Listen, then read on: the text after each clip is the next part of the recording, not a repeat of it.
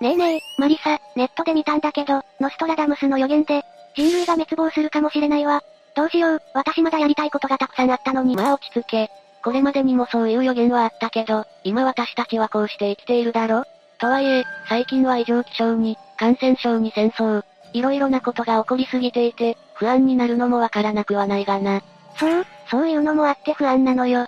私たち人類はこのまま滅亡しちゃうのかしら？確かに気になる話題だよな。今回は、人類が滅亡するシナリオを、5つ紹介していくぜ。それじゃあ早速、ゆっくりしていってね。1、巨大隕石の落下。人類滅亡と聞いて、誰もがパッと思い浮かぶのが隕石の衝突だろう。恐竜だって隕石が落下し、それによる気候変動のせいで、絶滅に追いやられたことは有名だよな。私も、隕石のせいで恐竜が絶滅したってことは知っているけど、どういう風に気候変動に繋がったのかしら？巨大隕石が衝突すれば、それによる衝撃で大量の塵が生じることになるんだ。その塵がいずれ地球を覆えば、太陽の光が届きにくくなるよな。そのせいで寒冷化が起きるんだぜ。ふむふむ。でも恐竜が全て絶滅するレベルだなんて、想像つかないわ。どれほどの隕石が落ちたらそんなことになるのかしら？この時の隕石はメキシコに落下し、大きさは直径170キロにも及んだそうだ。そんなにもし関東地方に落ちでもしたら、ほぼ全域が一発アウトじゃないの。大きさだけじゃなくその威力も半端ないぜ。何せ広島に落とされた原子爆弾の10億倍だからな。あと、衝突した場所の近くでは、マグニチュード11以上もの地震と、300メートルの高さの津波が発生したそうだ。10、10億倍。ちなみに2011年に起きた東日本大震災のマグニチュードが9.0から9.1、津波の高さが40.5メートルで、これでともに日本の観測史上最大規模だから、この説明で当時の隕石の威力が分かってもらえるだろう。ちなみにそれほどの隕石が落ちた後、次の生態系が出来上がるまでに、どれほど時間がかかったのかしら？この時は20万年ほどかかったそうだな。まずはプランクトンやバクテリアが活動を開始し、哺乳類中心の生態系に移っていったということになるぜ。恐竜がいた時にも哺乳類は存在したが、彼らは夜行性だったことが幸いして、隕石衝突を生き延びたそうだ。恐竜に襲われる心配もなくなり、さぞ生きやすくなったことだろう。こんなこともあるのね。もし人類が絶滅しても、人類に虐げられていた別の生物が栄えていくのかもしれないわ。そもそも人類の歴史は浅いからな。我々の最古の祖先であるエンジンが存在したのが、700から130万年前、そこから現在の人に近くなった、アウストラロピテクスが存在したのが、400から200万年前。それに比べ、恐竜の歴史は1億6000万年だから、桁が違うんだぜ。長い地球の歴史からしたら、私たちはひよっこってことなのね。ああ。人類滅亡、という私たちにとっては大きな出来事も、地球全体からすれば些細なことなのだろうな。2、火山の噴火。アメリカのイエローストーン国立公園の火山も、人類滅亡の脅威と言われているぞ。もし噴火すれば、アメリカの3分の2が居住不可能になるとも言われていて、それだけでなく、隕石の時と同様、塵のせいで寒冷化になる可能性があるそうだ。イエローストーンって、めちゃくちゃ有名な観光地じゃないの。日本も火山が多いけど、それで人類が滅亡するなんて考えにくいわ。数ある火山の中で、もし富士山が噴火したら、と考えたことはないか？江戸時代には、宝永大噴火と呼ばれる富士山の大噴火が起き、これによる火山灰が日本人の生活を大きく狂わせたんだぜ。大昔に富士山が噴火したのは知っていたけど、江戸時代のことだったのね。火山でなくなる、といえばマグマに飲み込まれる図をイメージするけど、火山灰がそれほどの脅威になるなんて。もちろん、富士山の周辺ではマグマによる被害も大きかっただろうが、この噴火で恐ろしいのは、現在の東京である江戸にまで火山灰が降り注いだことだな。火山灰のせいで大凶作が起き、また、火山灰を吸い込んで、呼吸器疾患を起こす人も多かったみたいだぜ。隕石の時もそうだったけど、やっぱり二次被害の方が恐ろしいのね。それにしても、富士山から100キロも離れた場所でそんなことになるなんて、想像つかないわ。ちなみに神奈川県の小田原藩では、復興に20年もの歳月を要したそうだ。どうだ？火山の恐ろしさがよくわかっただろ？こっちもよーくわかったわ。同じような噴火がイエローストーンで起きたら、どんなことになるのかしら？やっぱり広大なアメリカともあって、規模が桁違いなんだぜ。国立公園全体では、8980平方キロメートルもの広さだ。日本で言えば四国の半分ほどの面積になるな。イエローストーン国立公園は火山の上にあるから、そこが噴火を起こせば、世界中に影響を与えることになるだろう。さすがアメリカね。想像もつかないわ。火山灰が塵となって隕石の時と同じく上空を覆えば、世界的な氷河期になってしまう可能性もあるぜ。そしてもう一つ心配されるのが、酸性雨だ。噴火による噴出物が大気に撒き散らされることで化学変化が起き、発生した硫酸や硝酸が雨に溶ける、というメカニズムで発生するようだな。酸性雨って人間の活動だけでなく、自然のせいでも起こりうるのね。酸性雨は植物にも動物にも影響を与えるから、広大な範囲で長期間続けば生態系の変化を引き起こしたり、多くの農作物にも被害を与えたりすることだろう。また、より強い酸性になると人体への影響もあるぜ。皮膚の炎症を起こすこともあるそうだ。ふむふむ。火山が噴火してすぐに人類が滅亡するわけじゃないけれど、じわじわと私たちの生活を蝕んでいくことになるかもしれないのね。とはいえこういった被害を除けば、火山は温泉や観光地など、私たちにとって欠かせないエンタメにもなりうるから、なんとも複雑だぜ。確かに、温泉のない世界なんて考えられないわよね。でも火山さん、どうか私の生きている間に噴火するのは勘弁してほしいわ。3、地球温暖化による気候変動。さて、ここからの人類滅亡のシナリオには、人類自身の活動も関わってくるぞ。最近は地球温暖化をはじめとした気候変動が散々叫ばれているよな。現に干ばつ、異常気象、平均気温の増加、海面上昇、氷河の消失など、挙げればキリがないんだぜ。確かに、ここ最近の夏の暑さは異常よね。これが数十年続いたら、私がおばあちゃんになる頃にはどうなるのかしらってレベルよ。それは私も同じだぜ。気候学者のマイケルマン氏によると、世界の気温が摂氏3度以上上昇した場合、大規模な社会的不安が発生したり、インフラが崩壊したりと、多くの被害が引き起こされるそうだ。3度でそんなに変わってしまうの？一度の差って、私たちが思っているよりもずっと大きいんだぜ。一度の温暖化が進むごとに、約10億人が気候的地からはみ出る、と言われているくらいだ。これが積み重なれば人間が住むのは愚か、植物もほとんど生息できないような砂漠地帯が、もっと広がってしまうかもしれないな。ぐぬぬ。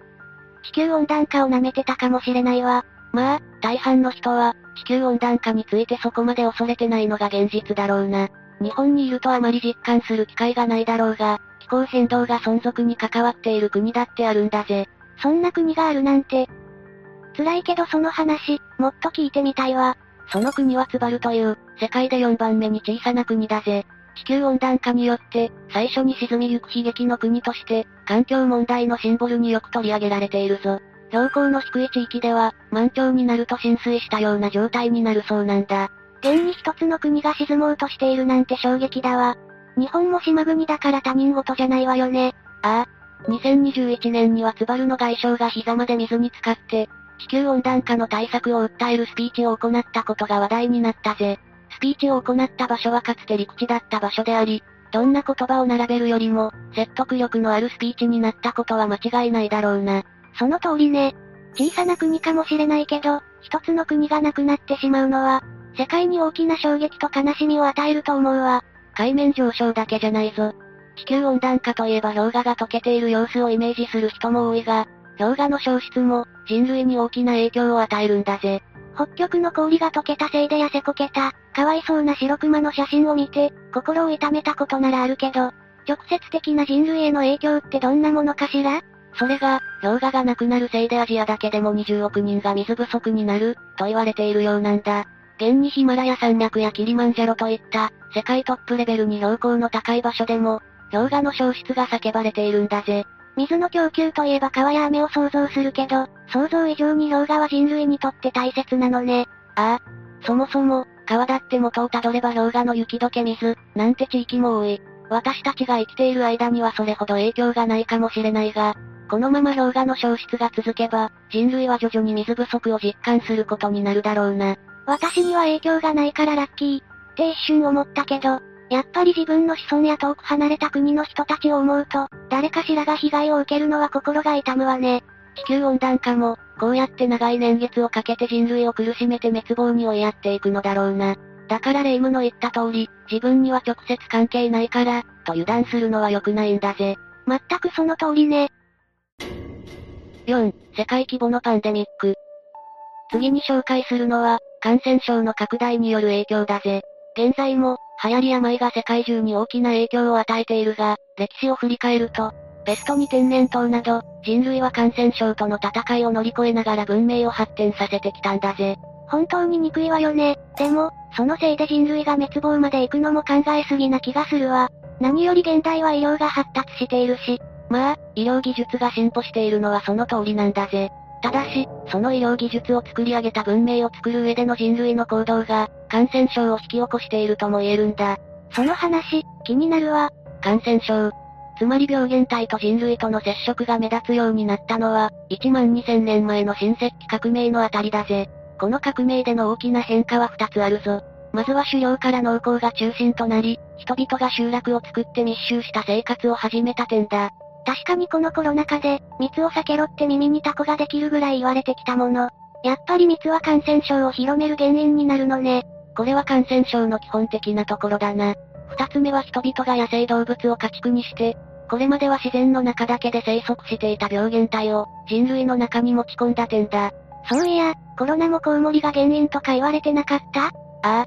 野生動物の持っている病原体が、彼らとの接触を通して人間に移され、さらに人間同士で感染してしまう、という仕組みだな。感染症と聞くと小難しい話に聞こえるけど、メカニズムは至ってシンプルなのね。それにしても、動物から病気を移されるなんて、実は、命に関わる感染症の6割が、動物に由来するという話もあるくらいなんだぜ。人類が自然に全く介入しなければ、今ほど感染症は猛威を振るっていなかったかもしれないが、同時に文明もほとんど進歩しないままだっただろうな。うーん、やっぱりリスクを冒さなくては進歩もできないってことなのかしら。そういうことになるな。これからも人類が自然への介入を続ける上で、また新たな感染症が発生することは避けられないだろう。ま、まあそれでも現代の科学技術の進歩は凄まじいから、なんとかできるわよね。確かに人類の文明も進化しているが、それに負けじとウイルスも進化を遂げて、現代の医療技術ですらそのウイルスに太刀打ちできない日が来る。なんて可能性も否定できない、と私は思うぜ。言われてみれば、ウイルスだって生き物だものね。そのリスクを少しでも減らすにはどうすればいいのかしら？ある程度自然への介入は避けられないだろうが、やはり必要以上の介入や自然破壊を避けること、に尽きるだろうな。手つかずの自然というものを大切にするのも大事だと思うぜ。自然破壊は、先に説明していた気候変動にもつながるものね。感染症についても、根本的には人類と自然との付き合い方が鍵になるってことが分かったわ。5、核戦争。さて、ラストに紹介する人類滅亡のシナリオは、核戦争だぜ。現在、世界の核保有国には1万3000発以上もの核弾頭があり、国交が複雑化している現代では、いつ核が発動してもおかしくない状況だ。ロシアとウクライナの戦争も心配よね。日本だと、お隣の北朝鮮との関係もあるし、すでにミサイルだったり色々な武器が使われているけど、やっぱり格分けた違いよね。今までに核が落とされたのは、日本の広島、長崎の2地点のみだが、核によって悲惨な被害を受けた人や、街の写真を見たことがある方も多いだろう。それなら私もあるわ、思わず目を背けたくなってしまったけど、あの核爆弾もものすごい威力だったが、現代の核兵器はあの時の威力の1500倍にもなるそうだ。あの原爆の1500倍だなんて、想像もつかないわ。それこそ地球ごとなくなっちゃうんじゃないかしら？しかも、そんな威力を持った核が1万以上も世界に眠っているわけだから、人類って本当に恐ろしいよな。もし一発核を発動させてしまったら、それが他国の怒りを買い、2発目、3発目と続いて、人類滅亡へのカウントダウンが始まる。